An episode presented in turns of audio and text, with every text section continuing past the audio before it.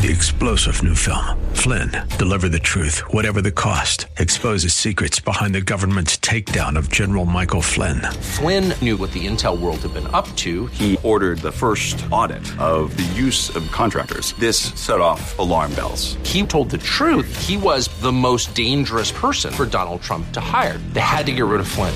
Flynn, deliver the truth, whatever the cost. Available now. Watch it today. Go to salemnow.com. Salemnow.com.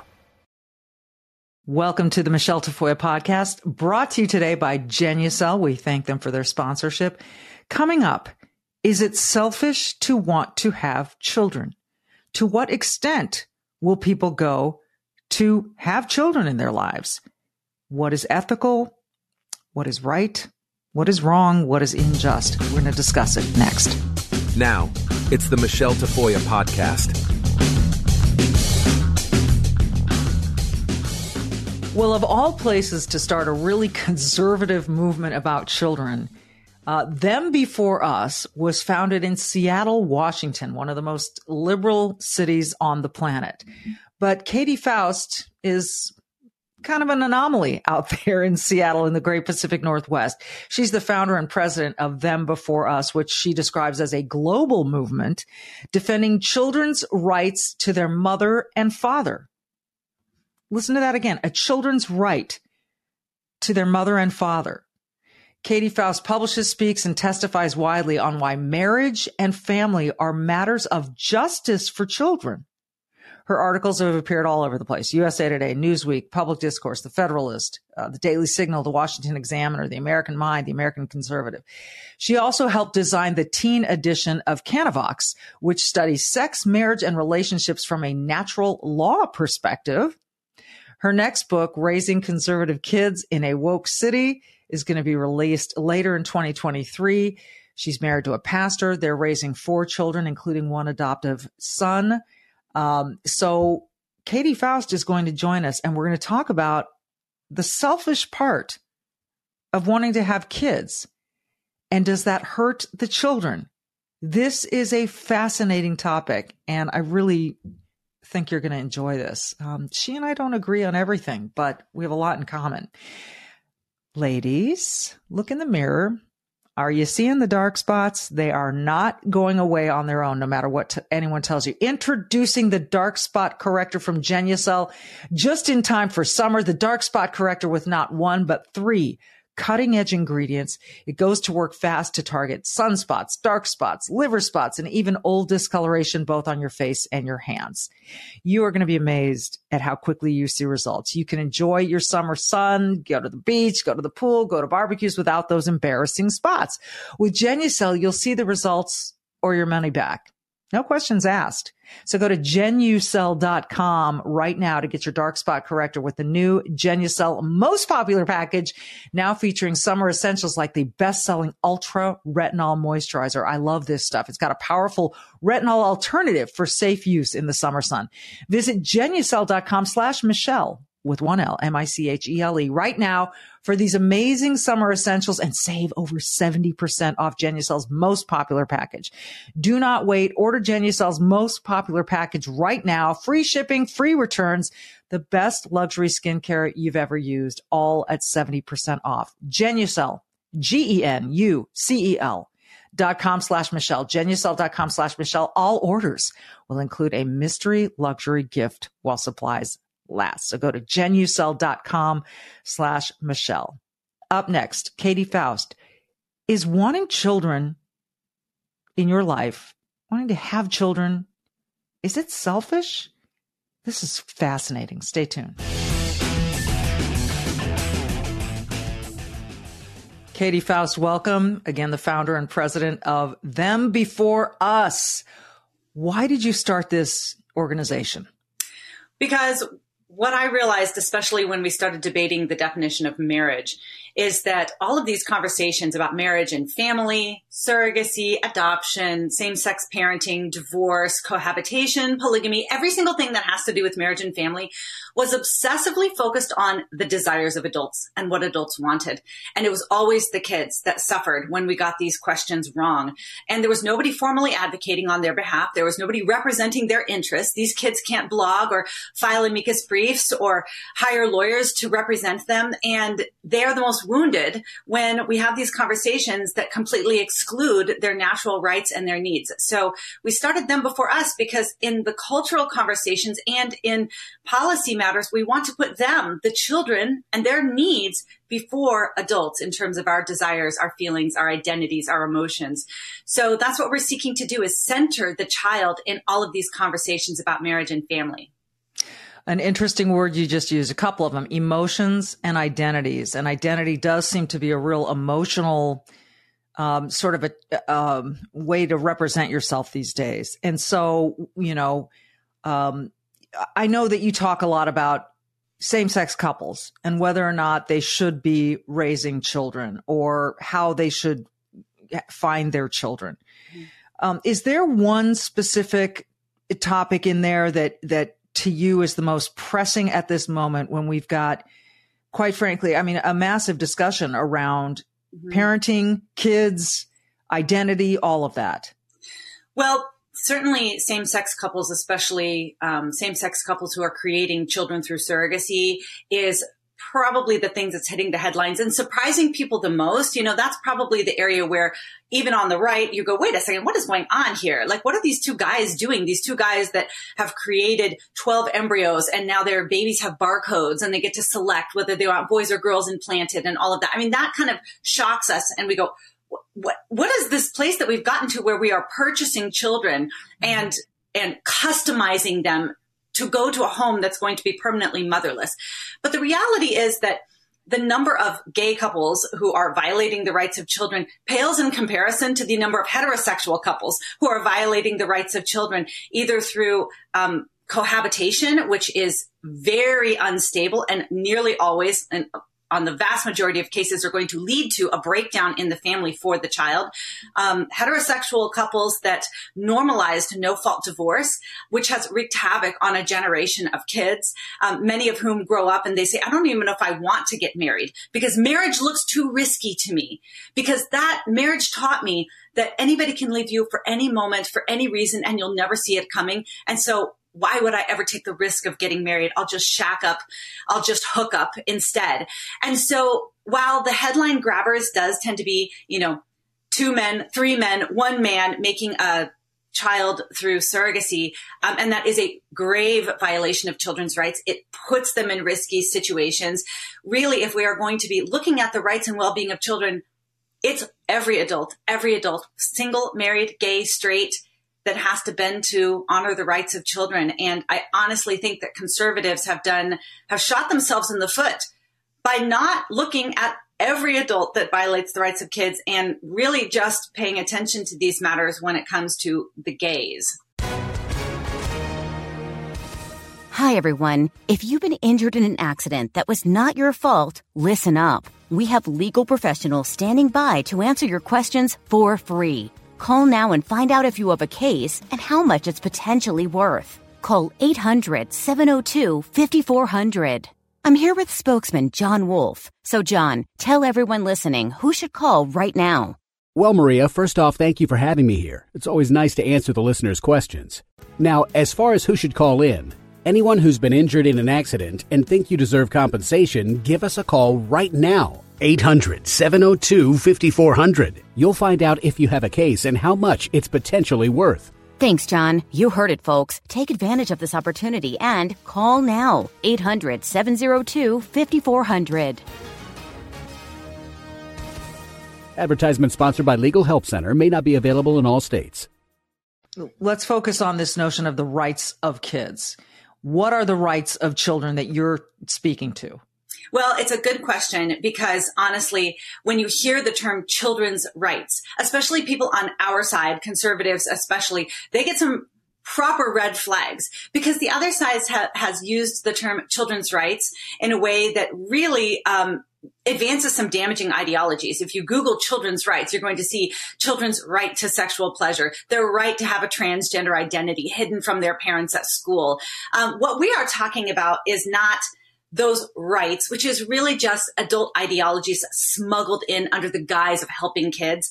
We are talking about the indisputable natural rights that children have through looking at the natural world, looking at natural law, validated by social science and reinforced by the stories of children themselves.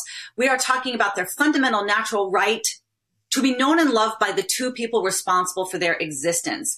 So we spend quite a bit of time in the first chapter of our book explaining what is a natural right and how do you know whether or not something is a natural right? And especially for our conservative friends, linking a child's right to life to their right to their mother and father. So this is long established um, ideas that have been pretty well received in academia. What we're trying to do is we're trying to bring these principles to the layperson and then show what a child centric world looks like as we evaluate all of these new issues and topics around marriage and family.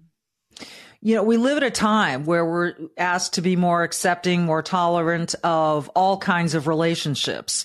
But what I hear you saying is that accepting these relationships doesn't necessarily mean we should normalize bringing kids into these relationships. And, you know, I, listen, I, this is where I experience a little bit of like a, eh, a pushback and I, and I want to have a civil discussion with you because I, I, I like what you're saying and I like your ideas. I'm going to just draw on my own experience because that's the only one I'm, I can relate to. Although I do have gay friends with who are raising kids and all the rest. Um, but before I met my husband, I was entering my 30s I really, really wanted children. Mm-hmm. I wanted children to, to share my life with, to share my successes with, to bring a productive, happy person into the world. But I, am hearing you say that as a single woman who would have then needed donor sperm, um, that wouldn't have uh, respected the child's rights. Why not? Yes. And so here's the problem with all of these different issues you are running up against some of the greatest, honestly, naturally derived desires that adults have. The longing to be parents, the longing to form relationships. Um, certainly, people that are in struggling marriages. You know, I, when I'm not doing children's rights advocacy, my husband's a pastor, and I'm in his office doing marriage counseling, right, with couples in our church or couples that have found our church that are really going through challenging situations we are talking about some of the greatest burdens that adults are going to bear you know and you mentioned one of them the the single woman who desperately would like to be married and have children but hasn't found mr right and knows her biological clock is ticking. I mean you talk to women who struggle with infertility and they will tell you they can't think about anything else right? Wow. so we are talking about some of the greatest struggles and you talk to people with same-sex attraction who would be incredible parents incredible mothers incredible fathers. Here's the problem. An adult's desire for a family, adult desire for children can never come at the expense of children's rights.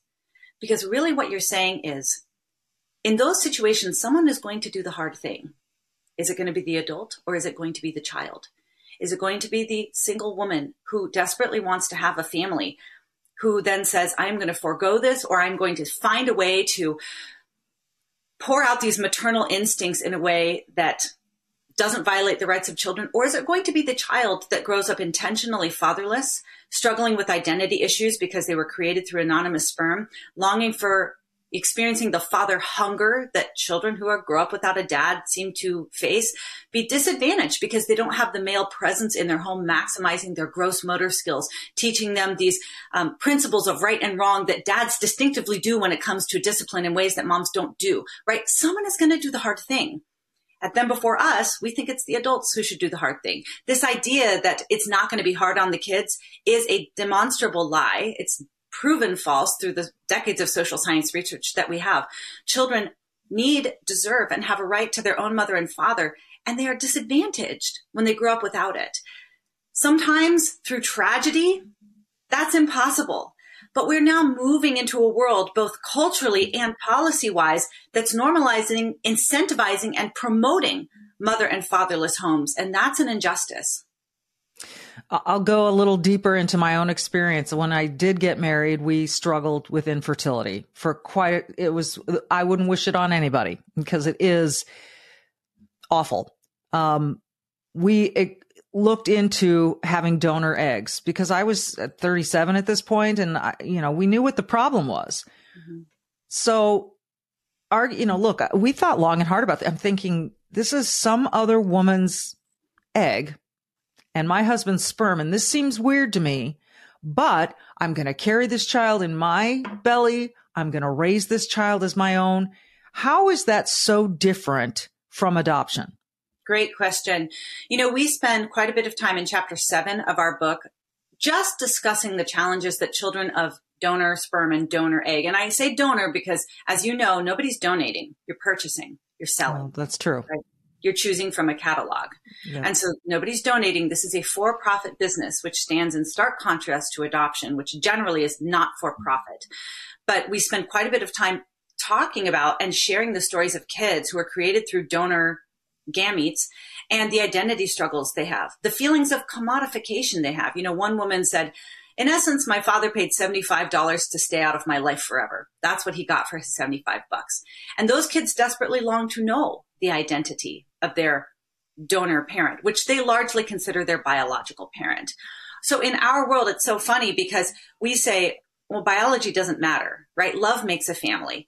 And yet a lot of women and men reject adoption because they do want some kind of biological connection. They do want to carry the child themselves. They do want to have some kind of resemblance when it comes to the children they're creating.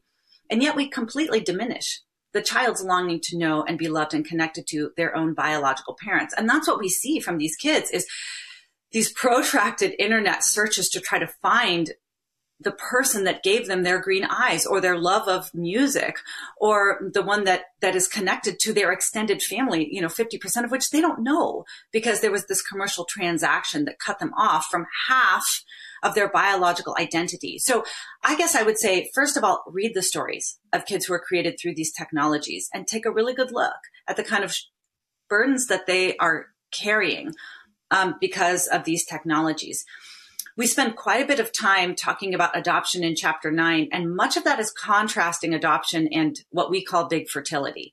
So here's just a few ways that adoption is exa- is the exact opposite of big fertility. First of all, in adoption, the child is the client. If adoption is successful, every child that needs a loving family is going to find one, but not every adult who wants a kid is going to get one.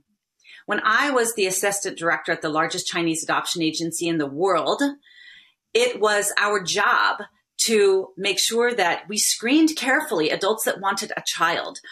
Adoption costs money, not because you are paying for a baby, but because you are screening adoptive parents at multiple levels of government mm-hmm. in multiple different agencies in multiple different ways.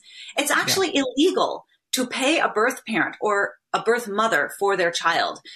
But that's what happens in reproductive technology. You are paying the genetic mother, you are paying the birth mother, you are paying the birth father for a child. That's what's going on.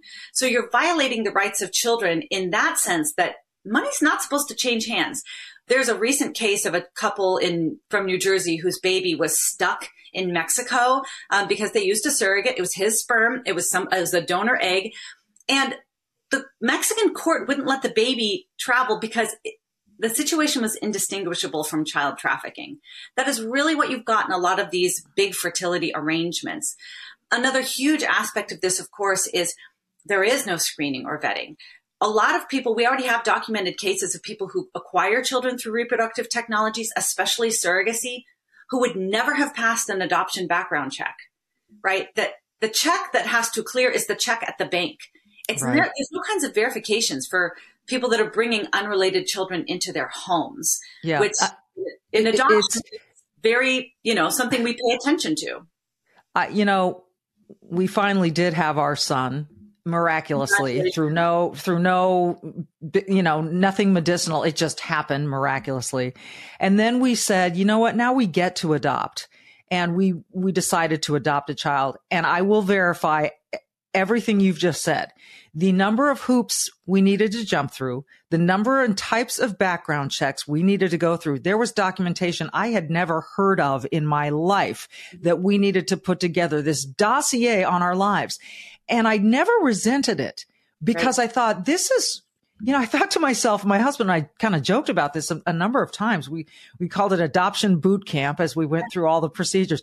But I thought, you know, if every prospective parent had to go through this, mm-hmm. kids would be a lot safer and there would be a lot, you know, the, like there are so many parents out there who, by the way, come by their children biologically with a spouse who aren't good parents, mm-hmm. um, who would, as you said, never pass through these, these background checks. But by your kind of, um, theory, it's still better for the child to be in a home where both biological parents are present. I mean, is that true even if the dad is beating the mom on a regular basis and then later abusing the child? Yeah, great question. So actually one of the reasons why it's so important to safeguard children's right to their mother and father is for the sake of safety. Um, that when you look at family structure, um, the safest home is the home of a child's own married biological mother and father. Does that mean that there's no ad- abusive biological parents? Oh, there are. And they deserve massive amounts of criminal consequences.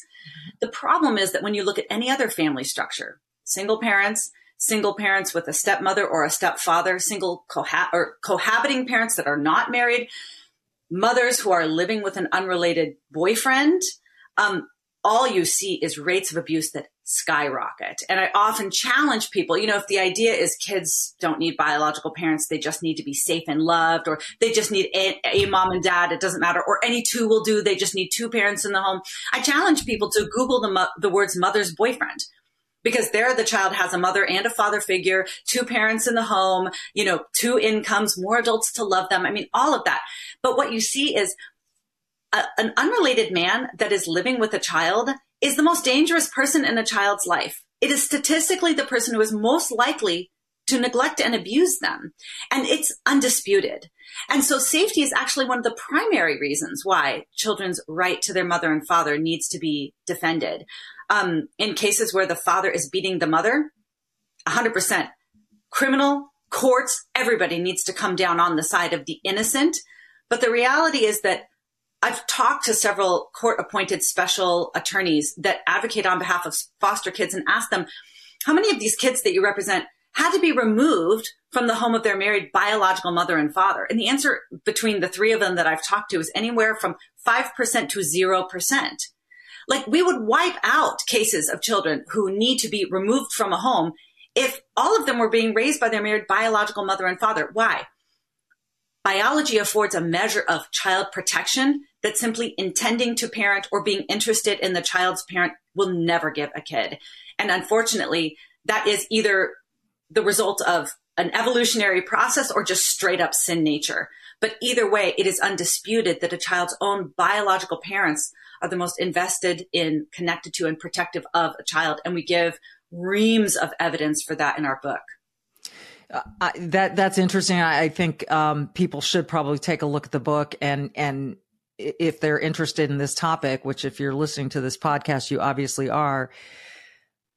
Let's take the case of friends of mine who, um, I, I mentioned to you, we went through adoption. I have a friend who was adopted, mm-hmm. um, happens to be gay, is married to another woman, and they are raising a son together. Mm-hmm. And it, from what I can tell, it seems to be going well what are the risks being posed to this child that they're raising? A child who was adopted by them because he was unwanted yeah. by his biological parents.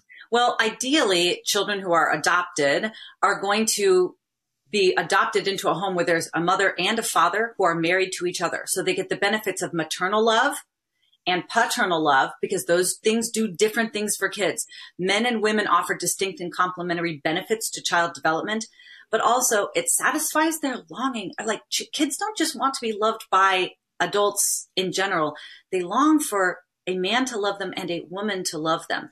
We give about a couple dozen stories of kids in chapter six of our book who were denied a mother or father, raised by two moms or raised by two dads, who just talk about the hunger they have to be loved by somebody of the sex that's missing from their home. So depending on the age, um, very, I think there's a possibility that that boy, even if he is well loved by his two moms, will start to gravitate to the men in his life, coaches or teachers or grandfathers or uncles, because he longs for and deserves and needs male affection. And two moms, 10 moms will never be able to give him that male affection. Um, also, there's developmental drawbacks. He statistically has two adults in his life who are saying, be fair, be nice, be safe. He does not have the person in his life who has a larger body, higher levels of testosterone, higher levels of vasopressin, right? Who is offering the competitive, aggressive, uh, instincts of go higher, go bigger, go stronger, work harder, right? Dads tend to bring that in ways that moms don't bring that. And so there is a developmental disadvantage for kids in those situations. And some say, people would say there are going to be some people, you know this, Katy, who are going to say, yeah, but that's masculine toxicity. You know, that's toxic masculinity, I guess is the term. And so the less of that we have, the better. Well, then you can just look at the disproportionate rates of men who end up in prison because they didn't have a father. 70 to 85% of inmates right now had no father in their home. Many of them probably had very dedicated mothers. Um, fathers wrestle with children in ways that mothers simply do not. And that teaches children to channel their competitiveness and aggressiveness. Toxic masculinity is not the product of dads. It's the product of absent dads. And that's pretty undisputed in the social science literature that fathers advantage children in ways, especially when it comes to channeling their aggressiveness and competitiveness.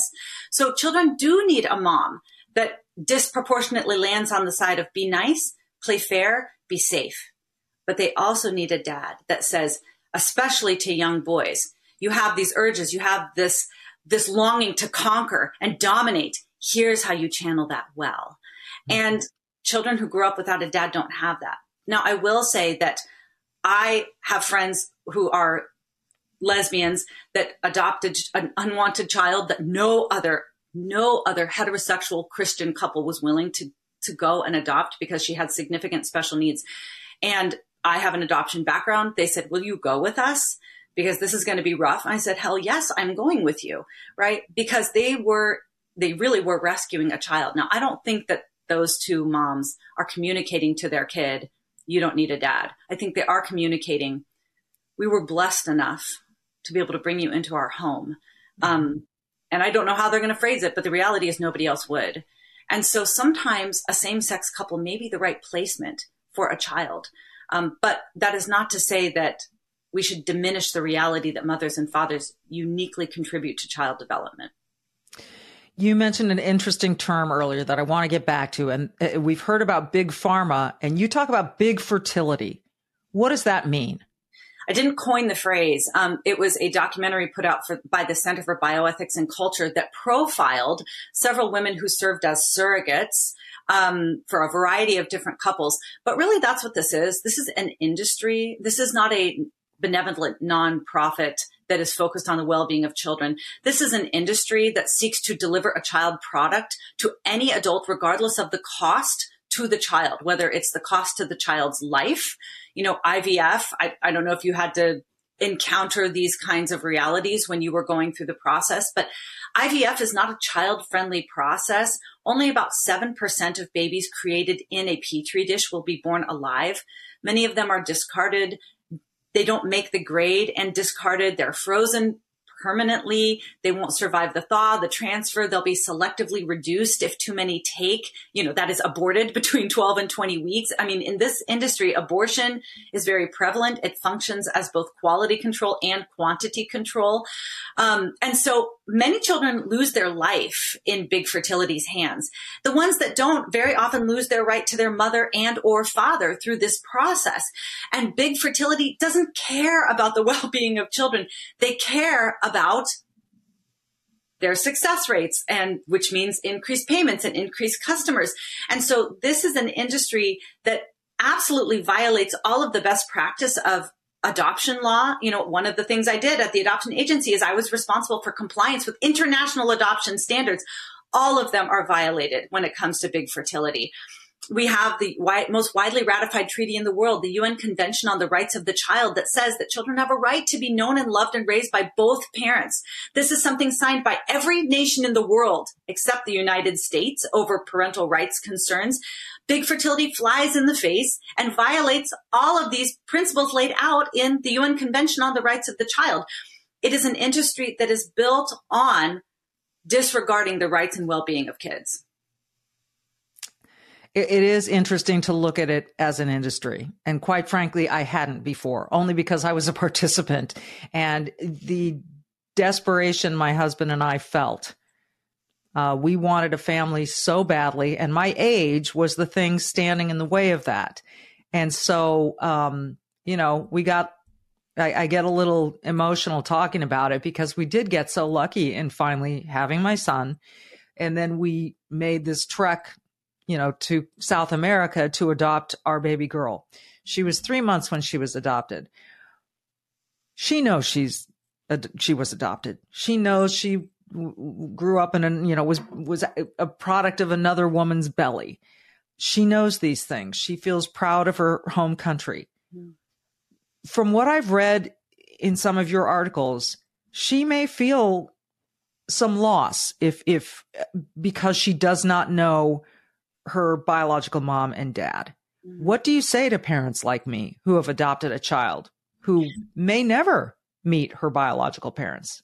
Well, I'm an adoptive mom too. We adopted our son from China because I speak Chinese and we love the Chinese people and we can give him a connection to his heritage. Whether or not I will ever go back, unfortunately, is up in the air with the current government, but we would long for him to be able to have as many connections to his birth country as possible. And someday, if the technology exists, meet his mother and father.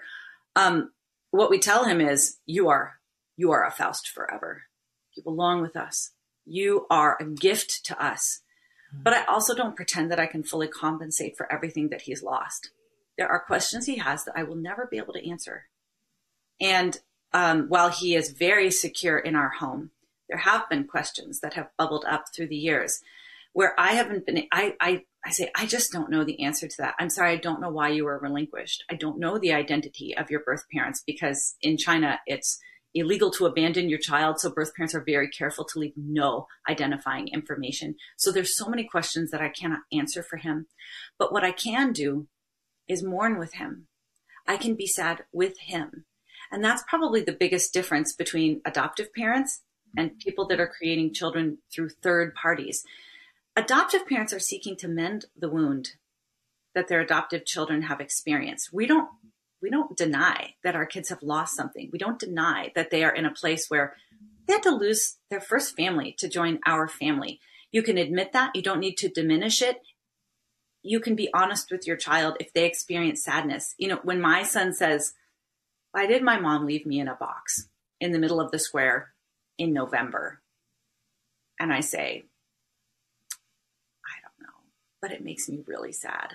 Mm-hmm. Does it make you sad? And we can enter into our children's loss because we didn't inflict it, because we're seeking to mend it. Children who are created through sperm donation, egg donation, surrogacy, if they were to say, Who is my dad?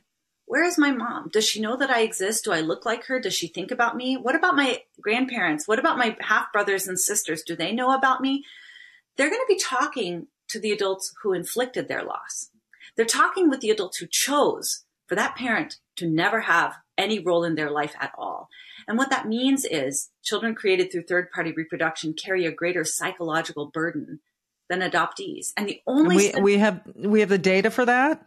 There's one study that compares outcomes between children created through sperm donation who were raised by a biological parent and adoptees who were raised by neither biological parent. And the adoptees fare better on the psychological outcomes. And I think it's because they're not alone in their suffering. But children created through third parties very often are. Wait, let, let me just touch on surrogacy while we still have a few minutes here.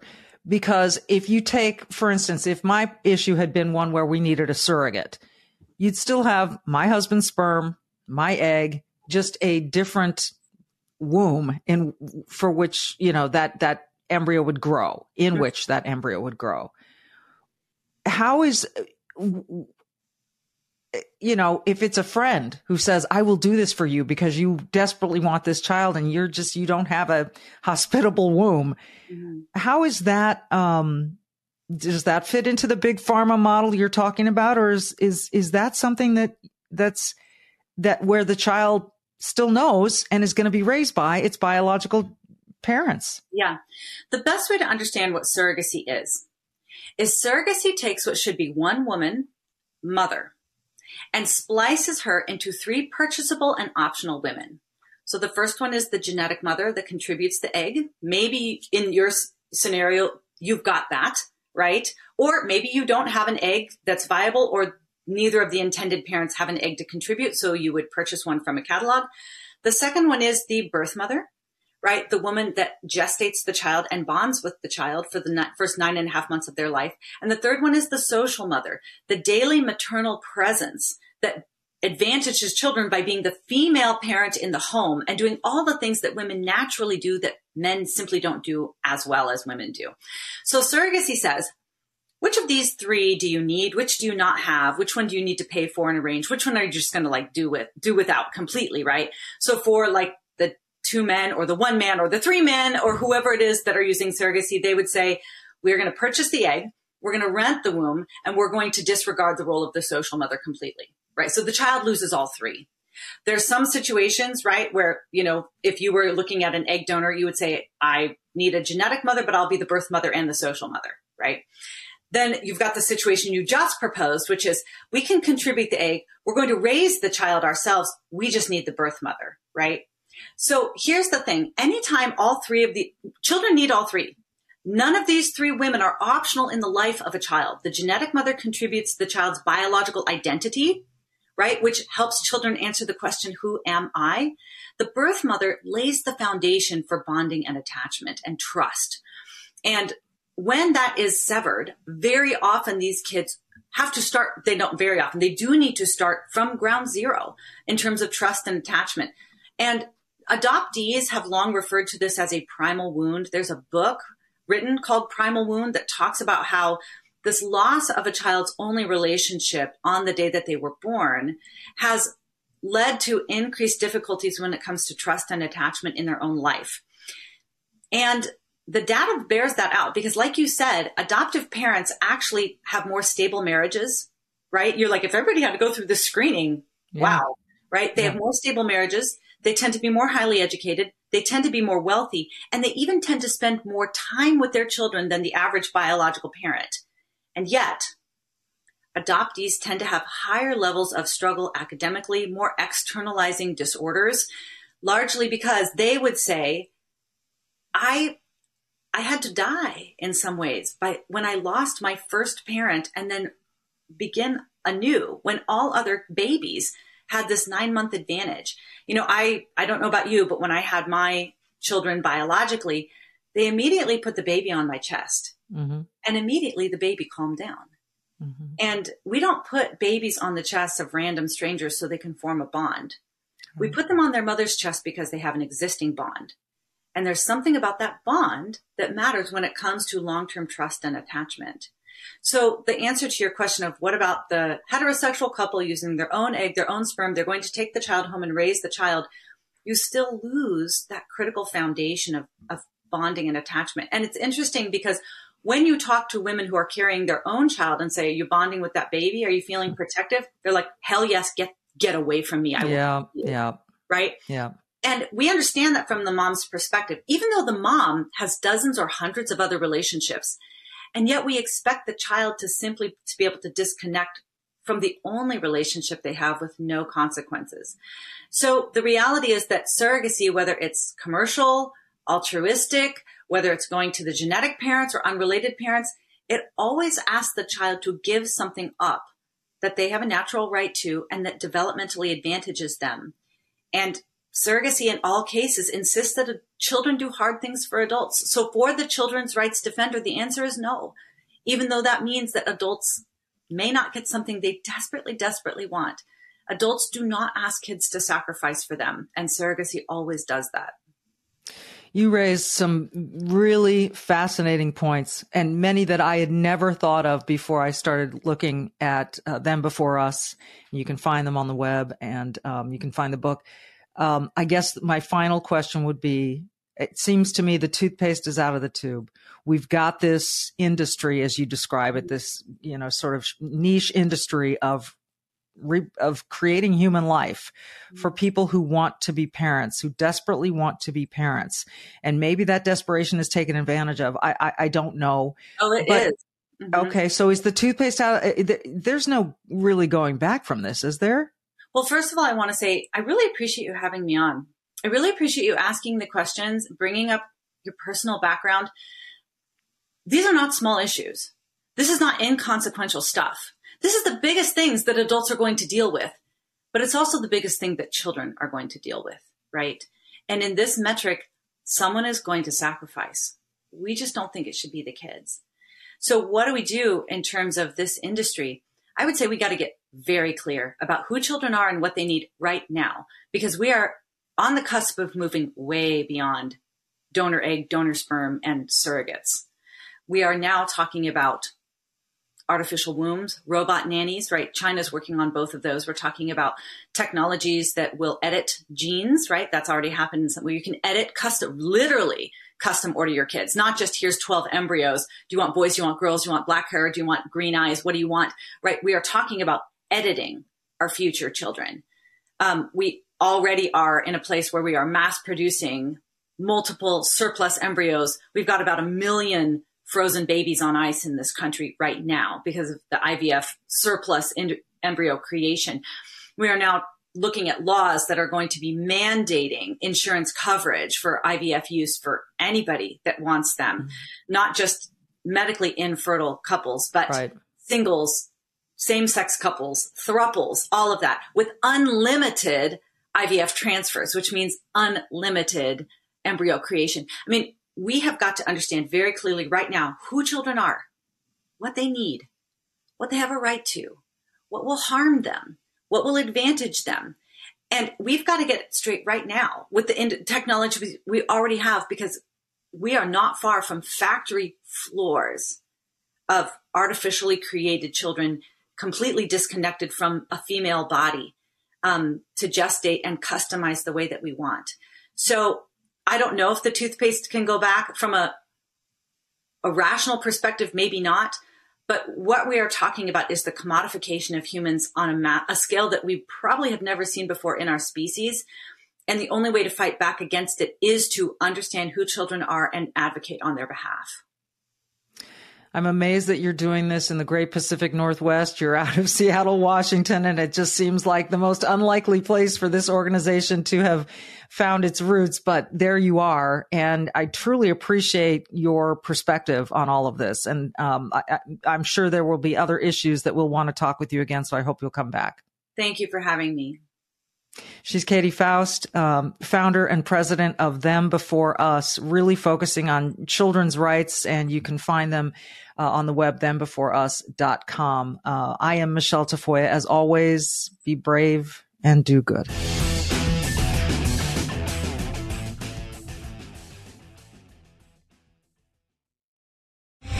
Three star general Michael J. Flynn, head of the Pentagon Intelligence Agency, knew all the government's dirty secrets. He was one of the most respected generals in the military. Flynn knew what the intel world had been up to, he understood its funding. He ordered the first audit of the use of contractors. This set off alarm bells. The explosive new documentary, Flynn, Deliver the Truth, Whatever the Cost, uncovers the facts behind this scandal. Flynn told the truth. He was the most dangerous person for Donald Trump to hire. I find out the worst enemy that I'm going to face in my life is right here in America. They took my assessment and they wanted me to change it. And I was like, I'm not changing it. They had to get rid of Flynn with in depth interviews, archival footage, and never before seen personal records of the man behind the headlines. I just felt like I was drowning. Flynn, deliver the truth, whatever the cost. Available now. Watch it today. Go to salemnow.com. Salemnow.com.